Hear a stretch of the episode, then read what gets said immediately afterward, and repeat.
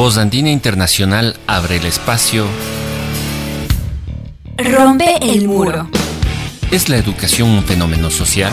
¿Se puede hablar de educación sin hablar de pedagogía? ¿Es lo mismo escolarización que educación? La discusión de estas y muchas más preguntas en Rompe el muro. Un programa para docentes, estudiantes y para todos aquellos interesados en la educación. Porque es necesario romper el muro de la educación tradicional. El muro de la educación que reproduce el sistema. Porque los docentes, los estudiantes y las personas son mucho más que otro ladrillo en el muro.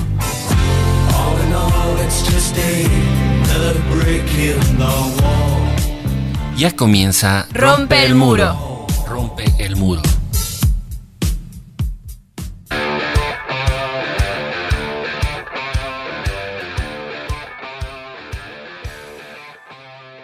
Queridos radioescuchas de Radio Voz Andina Internacional, la radio de la Universidad Andina, eh, estamos en su programa educativo Rompe el Muro, el programa de educación de esta emisora. Y el tema de hoy en este quinto programa es algo de actualidad, algo también muy preocupante, algo del interés no solo de quienes hacemos educación, sino de eh, toda la sociedad, en fin. El tema de hoy es la reducción al presupuesto a la educación. Este, estas noticias, estas medidas anunciadas ya hace unas semanas y que han concitado la reacción de diversos, de diversos sectores y de diversas voces. En ese sentido, pues, eh, para este programa tenemos dos invitados de dos áreas distintas, dos académicos, pero de dos áreas distintas. Tenemos por el un lado a Cristian Jaramillo, desde desde el área académica de educación de la Universidad Andina Simón Bolívar. Y por otro lado tenemos a Pablo Dávalos, que es economista, ha sido también docente. Entonces, con estos dos invitados vamos a confrontar las posiciones desde la educación y desde la economía. ¿Cómo afecta esto a los diversos sectores? Les decía que está con nosotros Cristian Jaramillo, es, él es doctor en ciencias de la educación, por la Universidad de Gante en Bélgica, es Master of Arts por la Universidad Seton Hall de New Jersey, Estados Unidos, es docente de la Universidad Andina Simón Bolívar y director del área de educación de esa universidad. Y Pablo Dávalos, eh, nuestro segundo invitado, es doctor en economía por la Universidad de Grenoble en Francia, máster en economía por la Universidad Católica de Louvain en Bélgica, realizó sus estudios de posgrado sobre economía de América Latina en la Universidad Andina Simón Bolívar, estudios postdoctorales, es docente de economía política, historia del pensamiento económico y asignaturas afines en varias universidades del país y del exterior. Es coordinador del Foro de Economía Heterodoxa. Con estos dos invitados desde dos posiciones vamos a arrancar este programa eh, muy importante para visualizar la situación de la educación actual soy Alexis Oviedo, bienvenidos a Rompe el Muro. El entorno de la pandemia que vive el mundo ha tenido sus repercusiones en diversos sectores, entre ellos el económico, y el gobierno ha considerado la reducción del presupuesto educativo. Una medida, ante todo, anticonstitucional. Sobre esto también hablaremos en particular. Cristian, por favor, cuéntanos qué repercusiones tiene esta medida para la Universidad Ecuatoriana.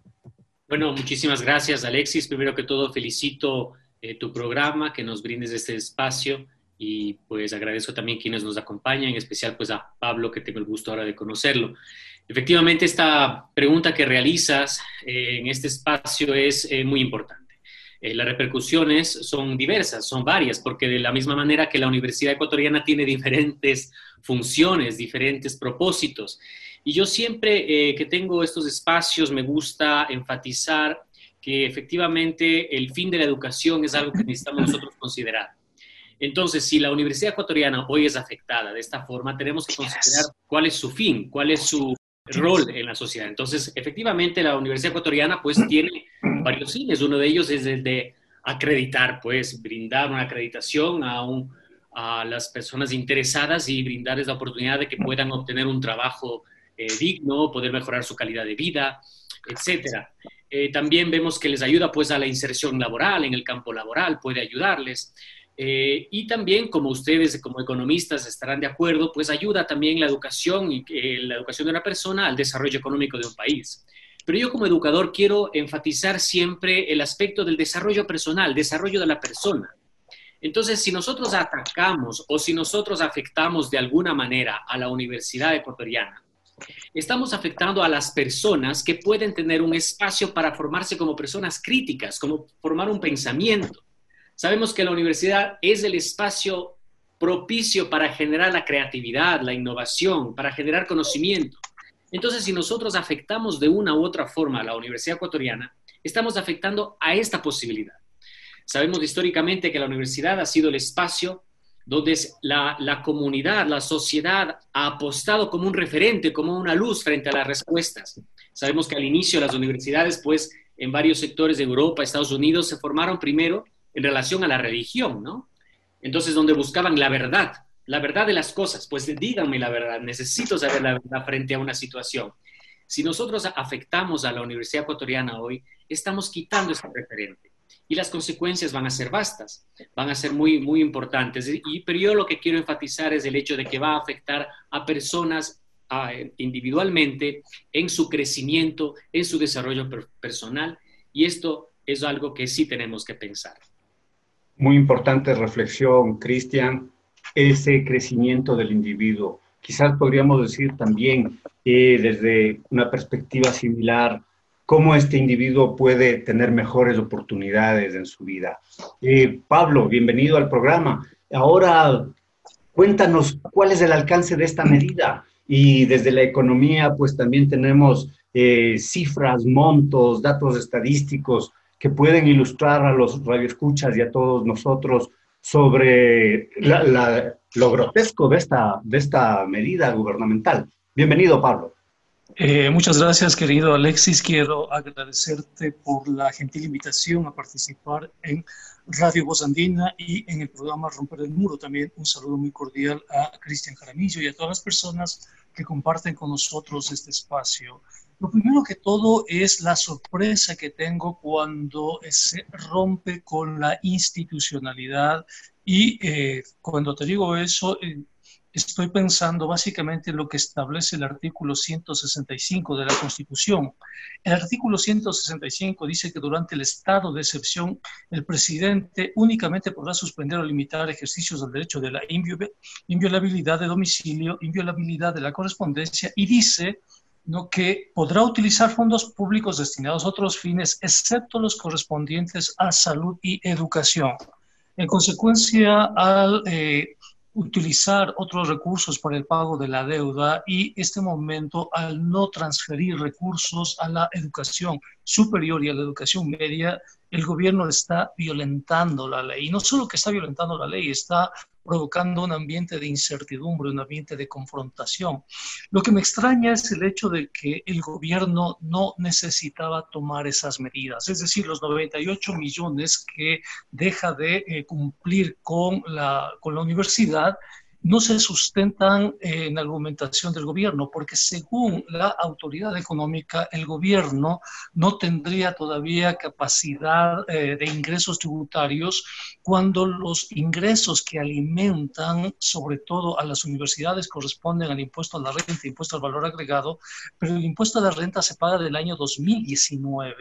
Recién en el año 2021 se pagará el impuesto a la renta de este año, cuando la economía efectivamente acuse el costo de la recesión y la crisis económica. Son 98 millones de dólares que le ponen en peligro a toda la universidad ecuatoriana. 98 millones que es un porcentaje realmente eh, pequeño con respecto a las necesidades fiscales. Recordemos que para el mes de marzo, por el 24 de marzo, el gobierno pagó 324 eh, millones en amortización de los bonos Global 2020, 17 millones en intereses y a fines de marzo pagó 700 millones de dólares en, deuda externa, es decir, una, una renegociación de la deuda. Una reemisión de los cupones de la deuda le habría permitido al gobierno tranquilamente ahorrar esos 98 millones de dólares, ¿no? Por 98 millones de dólares, a pesar de que la Constitución en este momento le prohíbe hacer eso, el gobierno eh, ha puesto en jaque a todo el sistema universitario. Nosotros hemos visto que el Consejo eh, Académico, el Consejo Superior de la Universidad Central del Ecuador ha decidido suspender el proceso de matriculación y eso afecta a alrededor, eh, solamente en la Universidad Central del Ecuador, afecta a 40.000 estudiantes. Si nosotros sumamos el número de estudiantes, profesores, etcétera, alcanzamos cerca de 100.000 personas y si extendemos al universo, alcanzamos que las medidas afectan de forma directa o indirecta cerca de 400.000 personas. Hay eh, alrededor de 17.000 docentes eh, que serán desvinculados en, transcurso de este año.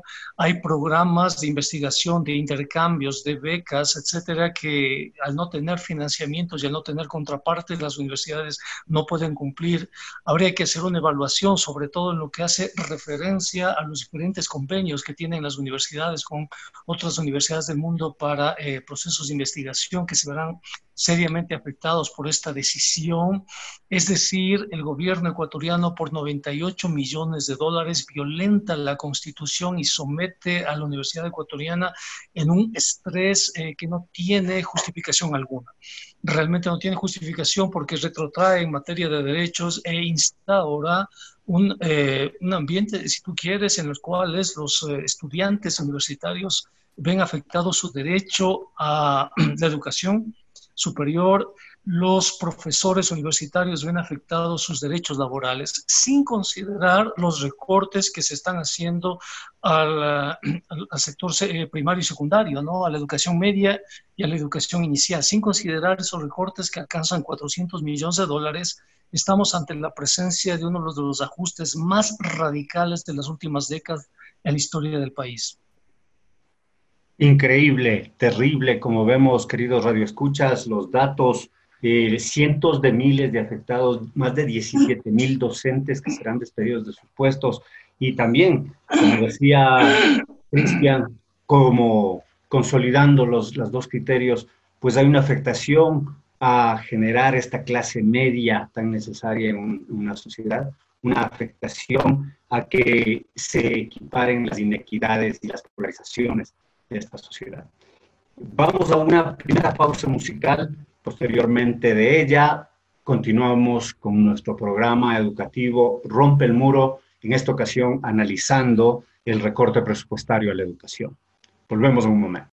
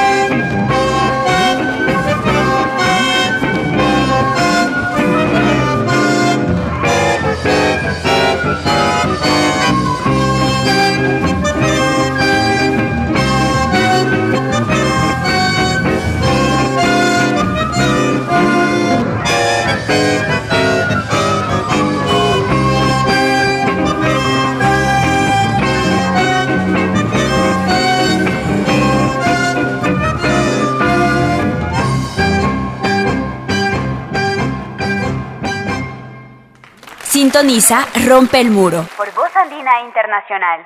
Bienvenidos nuevamente a su programa Rompe el Muro, analizando el recorte presupuestario a la educación. Querido Cristian, dinos, ¿qué perspectivas podrían darse? Tanto tú como Pablo ya nos dieron eh, hace un momento las reflexiones. ¿Qué perspectivas podemos darse? ¿Qué podría hacerse para enfrentar esta medida tan dura? ¿Qué se ha considerado desde la Universidad Andina? ¿Qué se, se, ¿Cómo se visualiza este, este aspecto? Gracias. Sí, gracias. Em, ciertamente las perspectivas para enfrentar una medida tan dura es, eh, es muy serio, es, las consecuencias son muy serias. Nosotros necesitamos hacer un poco de memoria como, como ecuatorianos y comprender lo que era la universidad, lo que es la universidad hoy y también preguntarnos qué tipo de universidad queremos. Una universidad que no tiene fondos, una universidad que no investiga, una universidad que no tiene una planta docente de investigadores, de investigadoras, eh, ¿qué tipo de universidad podría ser? ¿Eh? Entonces, em, efectivamente, si una universidad por su naturaleza es una institución o una comunidad de aprendizaje que genera conocimientos, si a esto lo limitamos, se convertiría simplemente en una institución para la mera transmisión de conocimientos, que es algo muy distinto lo que es la transmisión de conocimientos o la transferencia de conocimientos. Hay una distinción muy importante que hacer. En la transmisión de conocimientos es simplemente yo como docente, digamos, he aprendido algunas cosas, no investigo, no tengo dinero para investigar, simplemente me he leído algunas cosas, he tenido un cierto tipo de preparación y esto, este cúmulo de conocimiento que yo a nivel individual he adquirido, ahora te lo transmito a ti y al grupo de estudiantes que están frente a mí si yo no investigo, si yo no formo una comunidad de aprendizaje y si no genero nuevos conocimientos frente a los mismos planteamientos que yo tengo, si yo no soy crítico de los mismos planteamientos que yo, que yo tengo, si no investigo, si no tengo esta, estas posibilidades, entonces me quedaré en la mera transmisión de los conocimientos, que es muy limitante. Entonces, sí tenemos que considerar qué tipo de sociedad vamos a tener si las instituciones de educación superior van a ser meras transmisoras de conocimiento y no generadoras o lo que se dice que transfieren los conocimientos. Es decir, que el conocimiento se transforma, mis planteamientos, mis ideas, ¿eh? al investigar, se transforman, generan nuevas ideas, nuevas hipótesis, nuevos hallazgos, y estos nuevos hallazgos llevan a nuevas implicaciones para la sociedad, nuevas implicaciones para la, para la teoría, nuevas implicaciones para la práctica, y es así donde se realizan propuestas basadas en teorías, basadas en ciertos eh, diálogos con la comunidad científica académica. Entonces, eh, a mí me preocupa muchísimo el, ver a una universidad eh, limitada frente a esto que acabo de, pensar. Entonces, la Universidad Ecuatoriana, ¿qué tendría que hacer? Pues tiene que continuar frente a estas limitaciones a no conformarse con ser una institución que simplemente se, se eh, eh, transmite conocimiento, ¿sí? O sea, hoy ya la Universidad Ecuatoriana ha comprendido y está comprendiendo cuál es su rol, cada vez más está más claro.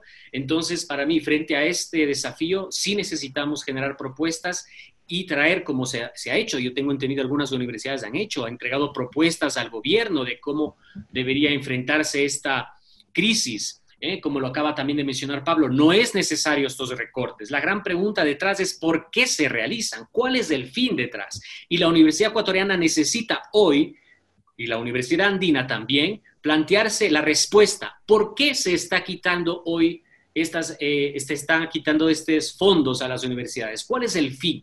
¿Con qué fin? y generar estas respuestas es nuestra responsabilidad.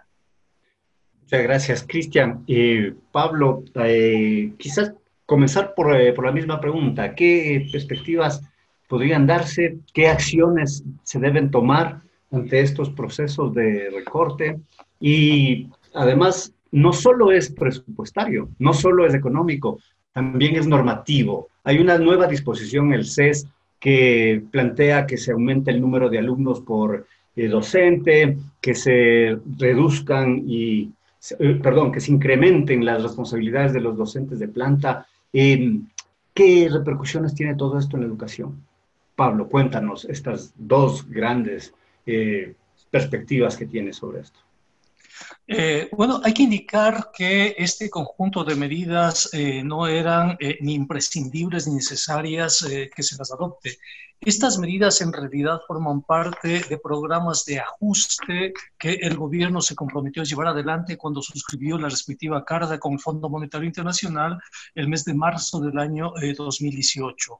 Eh, efectivamente, en esa carta con el Fondo Monetario Internacional, el gobierno se compromete a disminuir el gasto público, sobre todo en sectores claves, y uno de los sectores claves que está en esa carta de intención es el sector de salud y educación. Recordemos que los despidos en el área de salud fueron importantes. Recordemos que eh, previamente a la suscripción de la carta de intención, el mes de marzo del año 2019, el gobierno despidió a cerca de 3.000 empleados del sector de la salud. Entonces, esto configura una política económica. El gobierno se está apalancando este momento en la crisis sanitaria que vive el país, en la incapacidad que tiene la sociedad de definir respuestas sociales a través de la movilización, porque la población tiene que cumplir los protocolos de aislamiento, protocolos de distancia, protocolos de cuarentena, entonces no tiene capacidad en este momento de expresarse a nivel social. Entonces, eh, es, era imprescindible esta medida no era imprescindible, era imprescindible para cumplir con el Fondo Monetario Internacional.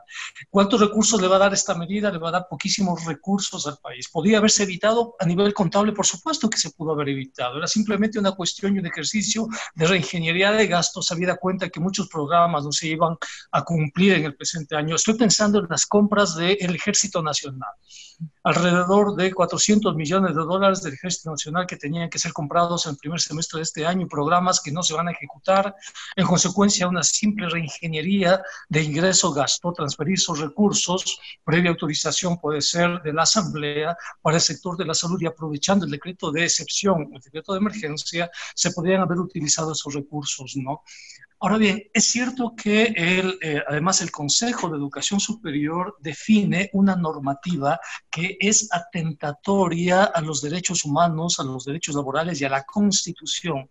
Es eh, la resolución SO del 12 número 238 del 2020, en virtud de la cual el Consejo... Eh, sobre Educación Superior establece que el personal académico se incrementa su responsabilidad en un 85%, establece el hacinamiento estudiantil con aulas que mínimo deberán tener 40 estudiantes, les prohíbe contratar personal clave para investigaciones o para la docencia que no sean auxiliares uno, ¿no?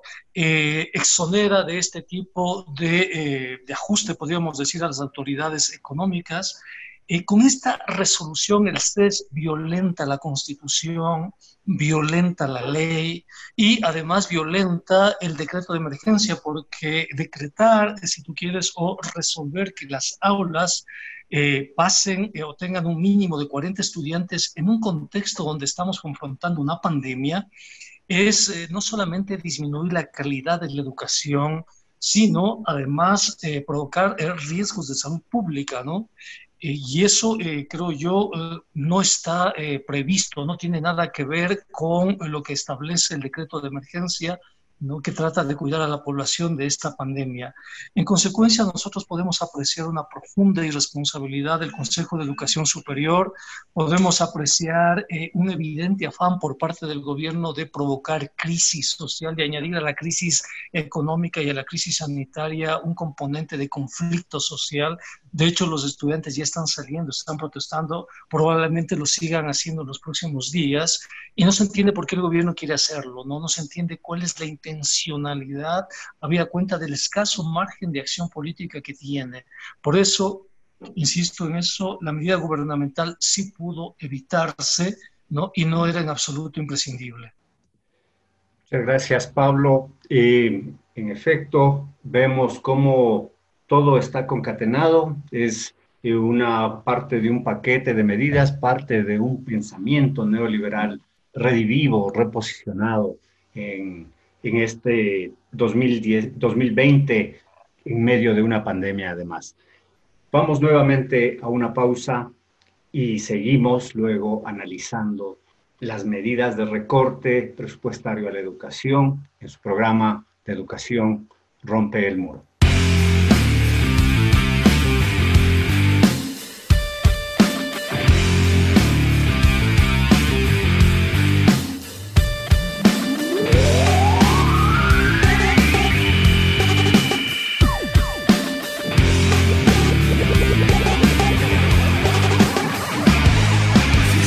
El sistema. Preferiría gobernar cada país con una dictadura, pero la gente tenaz y pelea y aparecen los problemas. ¿Qué más quisiera que tener a todos aterrados, a los gremios desorganizados? Crear una deuda externa que acogote a los estados que gobiernan estos títeres uniformados. Pero la gente pelea y aguante como soy, el sistema se me tiene que ocurrir alguna trampa. Llegó la democracia. Será el nuevo gobierno que mantenga a la gente mansa. Puede ser un bonachón, un hombre del interior, pobretón sin ninguna personal ambición. O también puede ser un payaso fanfarrón, comprador, un caudillo de alguna región. Si yo fuera el sistema, cantaría de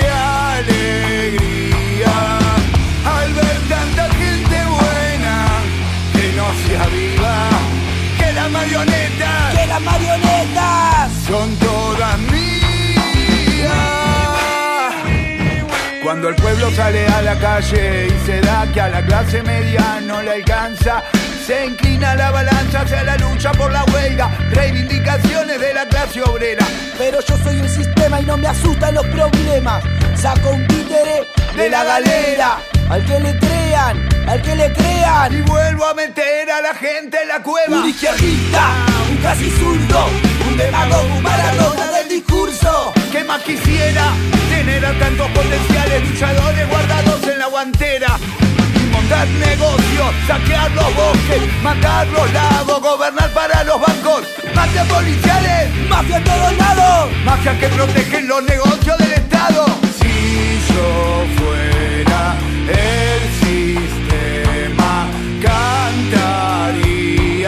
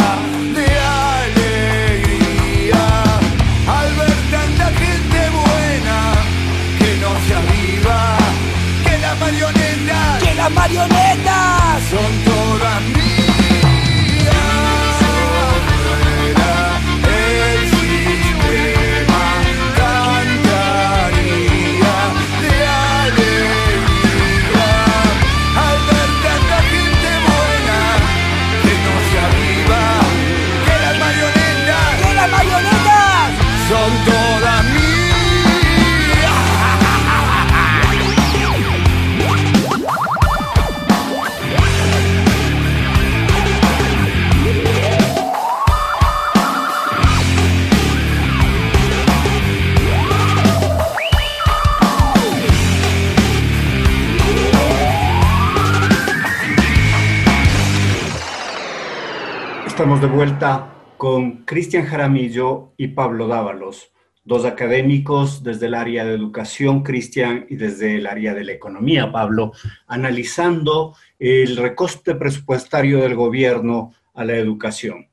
Eh, Cristian, en este tiempo, pues viene también las noticias, lo mediático tiene su golpe de efecto y muchos periodistas, la Secretaría de Comunicación, nos dicen que además de que es época de pandemia y de que hay que arrimar el hombro todos, nos dicen los rectores ganan sueldos astronómicos, los docentes eh, universitarios ganan sueldos astronómicos, la academia gana demasiado, eh, comparada con el resto de América Latina. Eh, los profesores universitarios tienen pocas responsabilidades y deben equipararse a lo que gana el resto de la sociedad.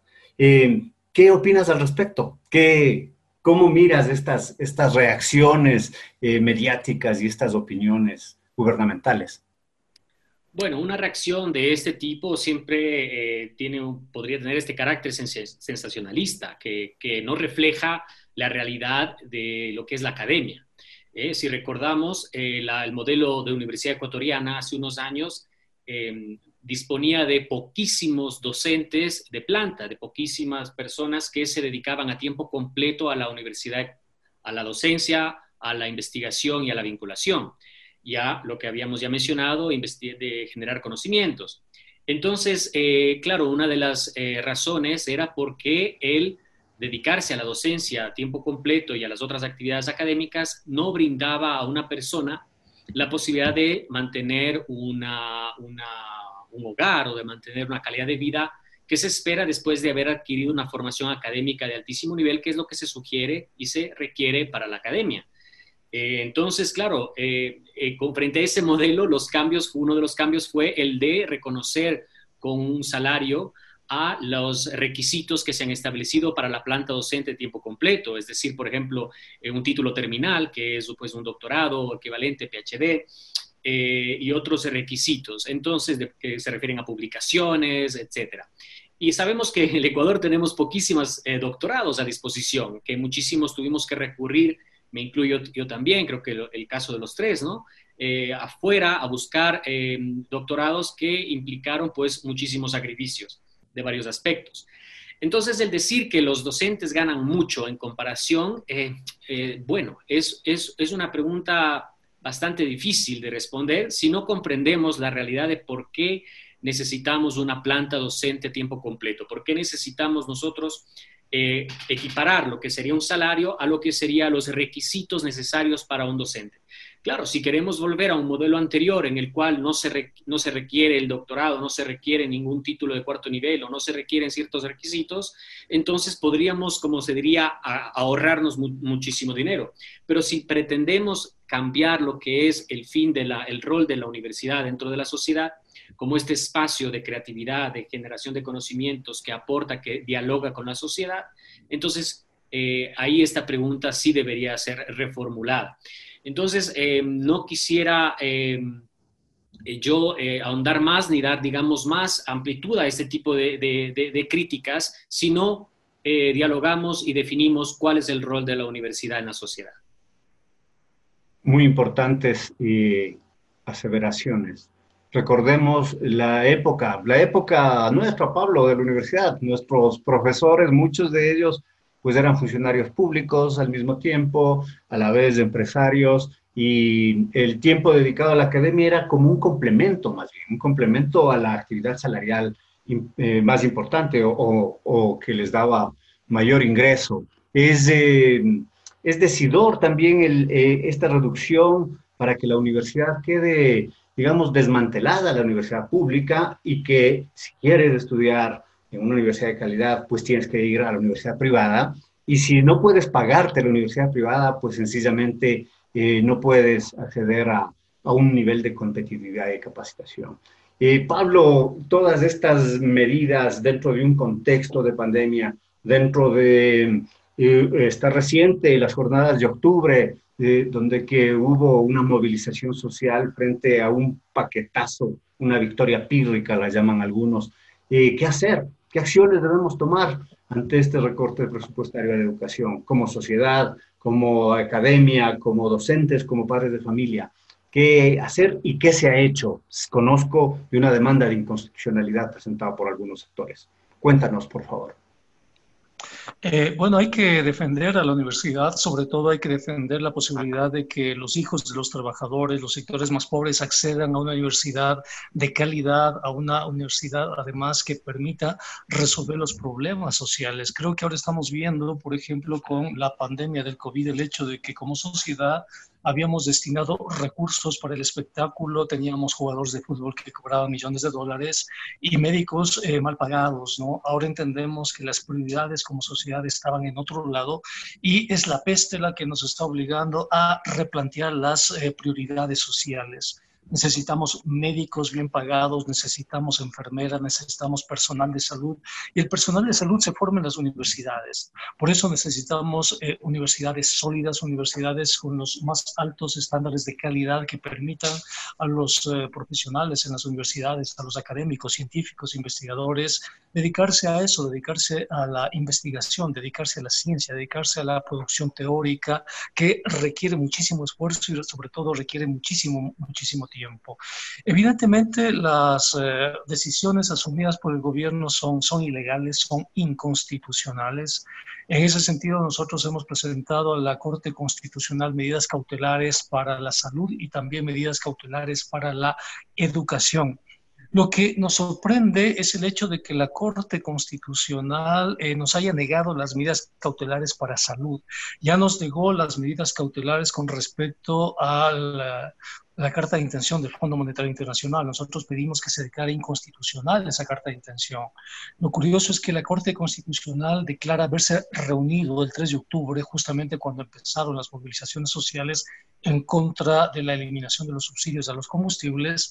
Y en esa sesión del 3 de octubre, que no nos consta que se haya realizado, pero la Corte Constitucional dice que sí lo ha hecho, la Corte Constitucional decidió eh, no admitir a trámite la demanda de inconstitucionalidad de la Carta de Intención, porque según la Corte Constitucional, esa Carta de Intención no genera efectos directos sobre los administrados.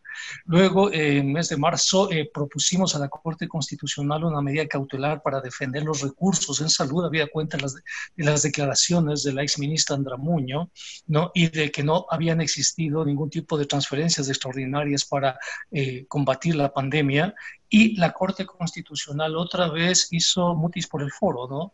Eh, volvimos a presentar eh, una nueva demanda de inconstitucionalidad y medidas cautelares para defender a la educación pública. No solo eso, sino que hemos hecho un estudio para eh, declarar a sí mismo inconstitucional y añadir al proceso la resolución del CES la misma resolución que incrementa el tiempo de dedicación a los docentes en 85% y propone el hacinamiento estudiantil.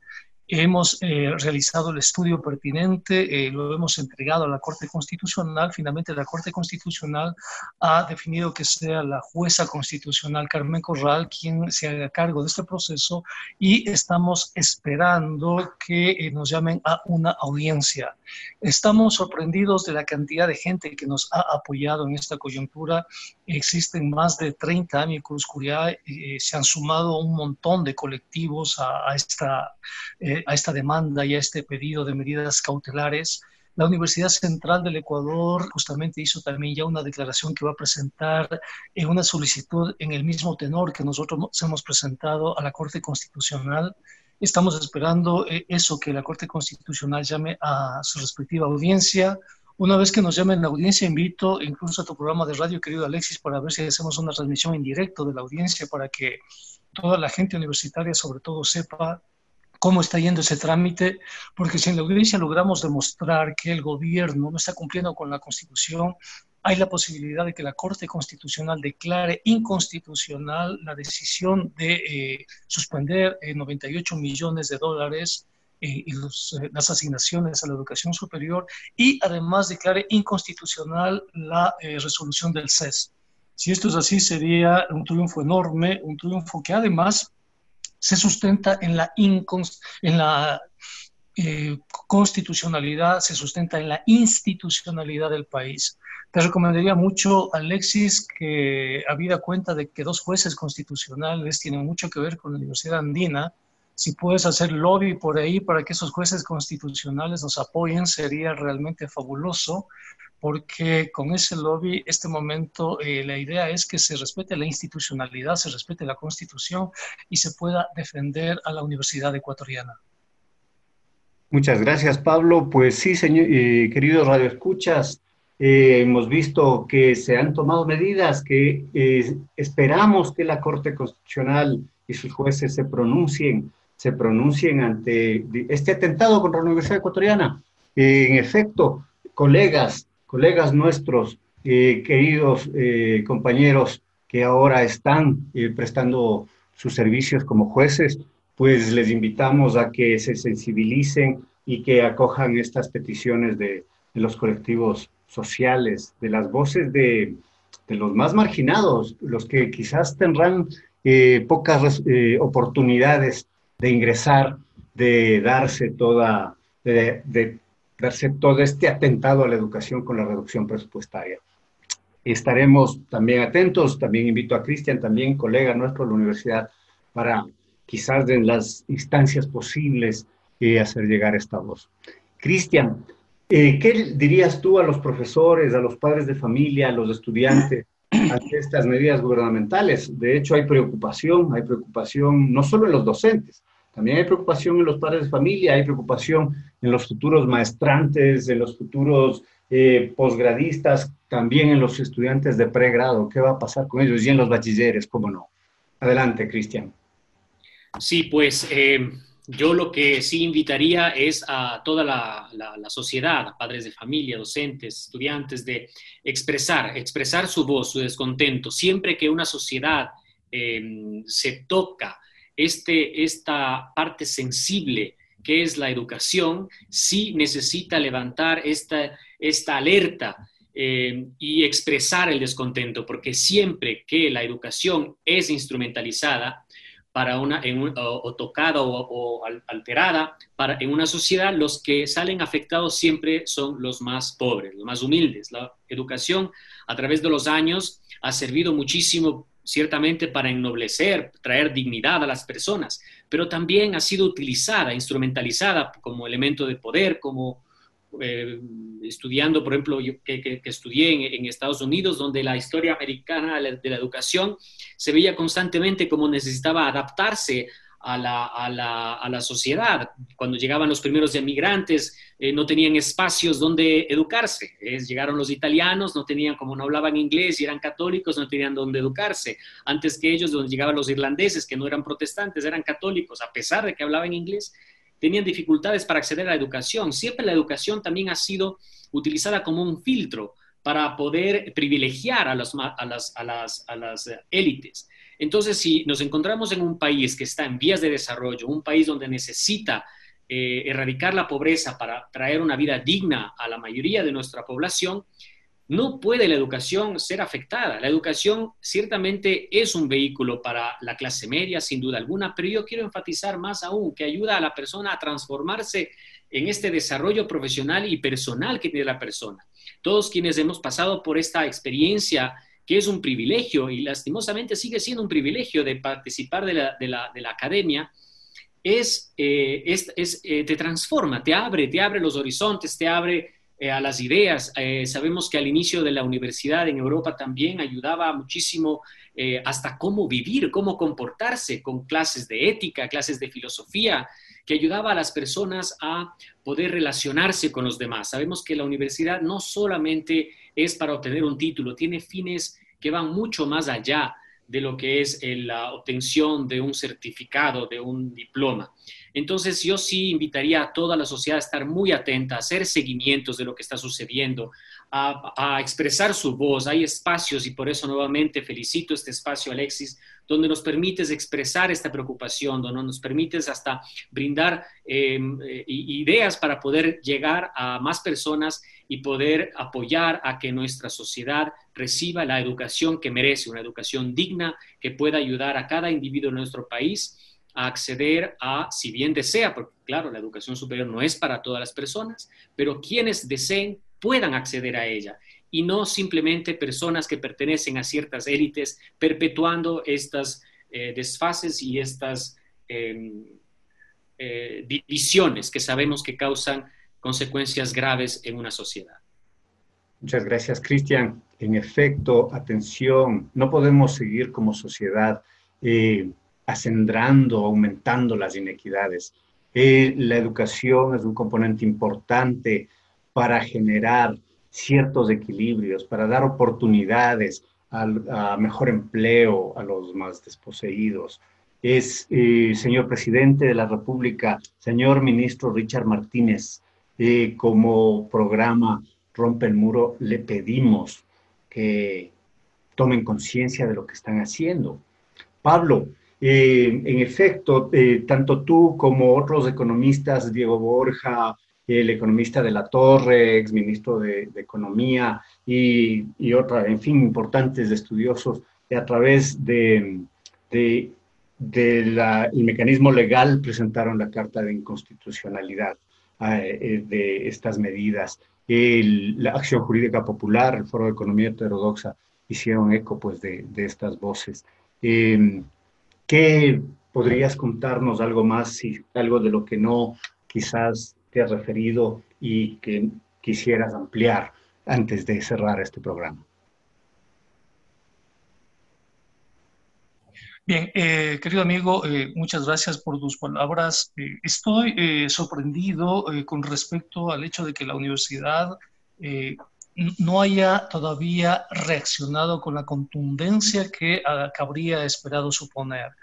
En otras circunstancias, la universidad habría sido mucho más potente, y no solo por el escenario de pandemia que vivimos y que nos obliga a un repliegue, sino por el hecho de que, fíjate tú, es recién la Universidad Central del Ecuador decide eh, y decide anunciar que va a acudir a eh, la institucionalidad y a poner demandas de inconstitucionalidad en la Corte Constitucional.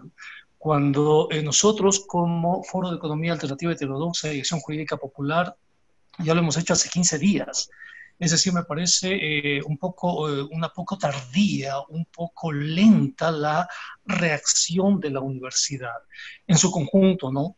Eh, me parece también un poco perverso el hecho de que en redes sociales se haya dado cabida siquiera a suponer que se cuestione el sueldo de los rectores o el sueldo del personal universitario, porque un rector o un investigador, por supuesto que tiene que ganar bien.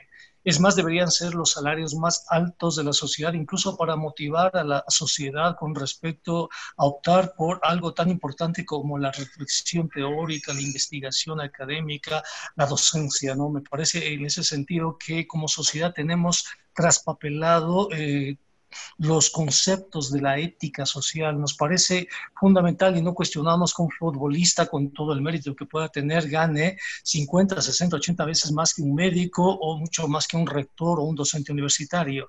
Pero cuando un docente universitario gana lo que al menos debería ganar, la sociedad se escandaliza. Entonces creo que en ese sentido como sociedad nos falta autoestima, nos falta eh, defender lo más valioso que tiene una sociedad, que es la producción de pensamiento científico. Espero yo que la universidad eh, genere... Eh, propuestas como esta que nosotros hemos hecho, genere alternativas. Esperemos que la universidad se declare una especie de sesión permanente yo creo eh, que eh, en el caso de la Universidad Central la decisión no está en suspender la matrícula. En ese sentido, aplaudo la decisión de la Universidad de Cuenca, que ha decidido no eh, suspender la matrícula y tampoco despedir ningún profesor, seguir en la lucha por los recursos. Recordemos también que estamos en un proceso de transición. Este es un gobierno que ya se va. Es un gobierno que de aquí en unos meses, siete, ocho meses, ya son las elecciones y vendrá un nuevo gobierno. Tenemos que inscribir esta lucha por el derecho a la educación superior, por el derecho a la docencia, por el derecho a la libre investigación con todos los recursos disponibles dentro de esa perspectiva política también porque si logramos que el próximo año gane un gobierno que no sea de derecha, un gobierno que vaya de centro a la izquierda, ese gobierno puede restaurar las heridas provocadas por la actual administración. Entonces, es, eh, es un bache temporal nada más, es un bache temporal que tiene que ser solucionado a sí mismo con medidas temporales. No hay por qué poner en peligro el derecho de los estudiantes a la educación y los derechos laborales de los docentes eh, creo que la Universidad Central debería revisar su posición, debería adoptar una posición mucho más política, una posición de más confrontación con respecto al gobierno. Y estoy muy, muy, eh, si tú quieres, optimista en el sentido de que vamos finalmente a doblar la mano del gobierno, vamos a defender esos recursos para la Universidad Ecuatoriana vamos a defender el derecho a la educación, vamos a defender el derecho a la docencia, las condiciones laborales de los docentes, ¿no? Este mismo año, ¿no? Entonces, eh, lo importante no es eh, arriar las banderas, lo importante más bien es eh, dar, la, dar, la, batalla, o sea, plantar, si tú quieres, una fuerza frente a un conjunto de decisiones que afectan derechos fundamentales, ¿no? Ese sería el mensaje final. Este es un momento de, confrontación, de lucha, pues asumamos ese momento con toda la dignidad del caso. Muchas gracias, Pablo. En efecto, una excelente noticia de, las medidas tomadas por la Universidad de Cuenca y el amigo Pablo Venegas. Eh, no, no se tiene por qué eh, dejar a los estudiantes y a los docentes sin sus derechos.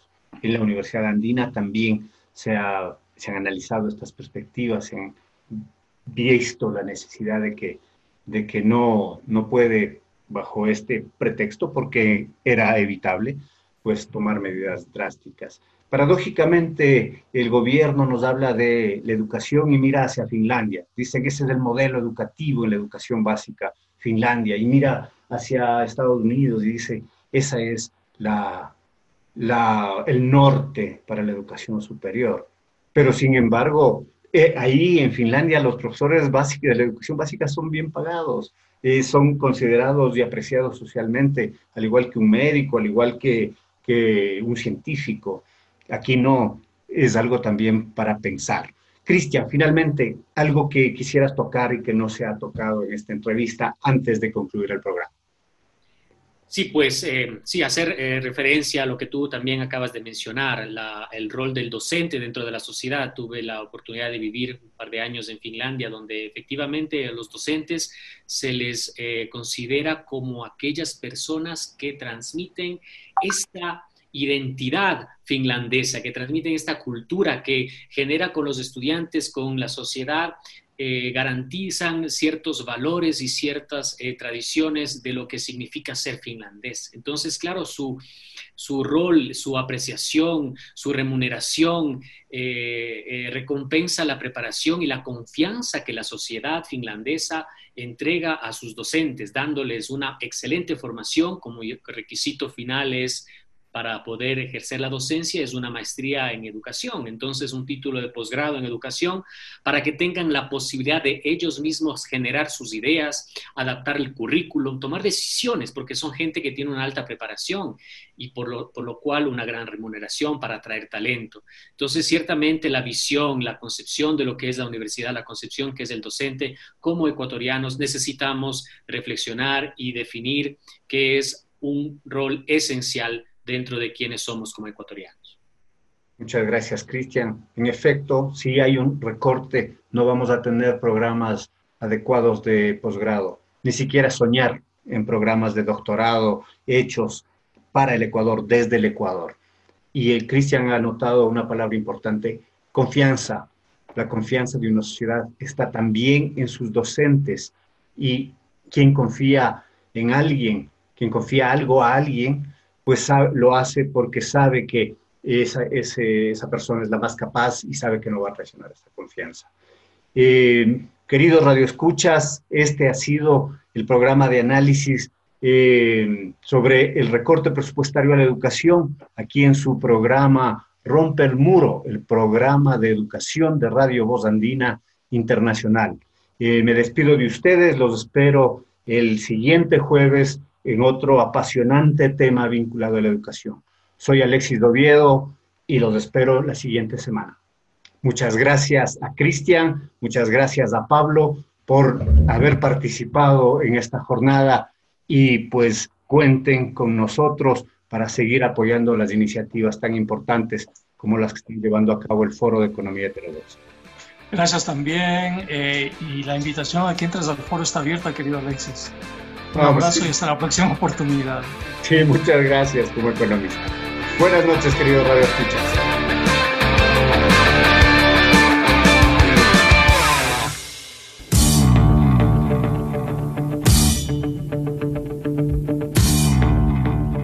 Quedamos agradecidos por su sintonía. El debate y análisis de los temas de la educación como un fenómeno social volverá a ustedes en una semana. Rompe el muro. Rompe el muro. Con la producción técnica de Voz Andina Internacional.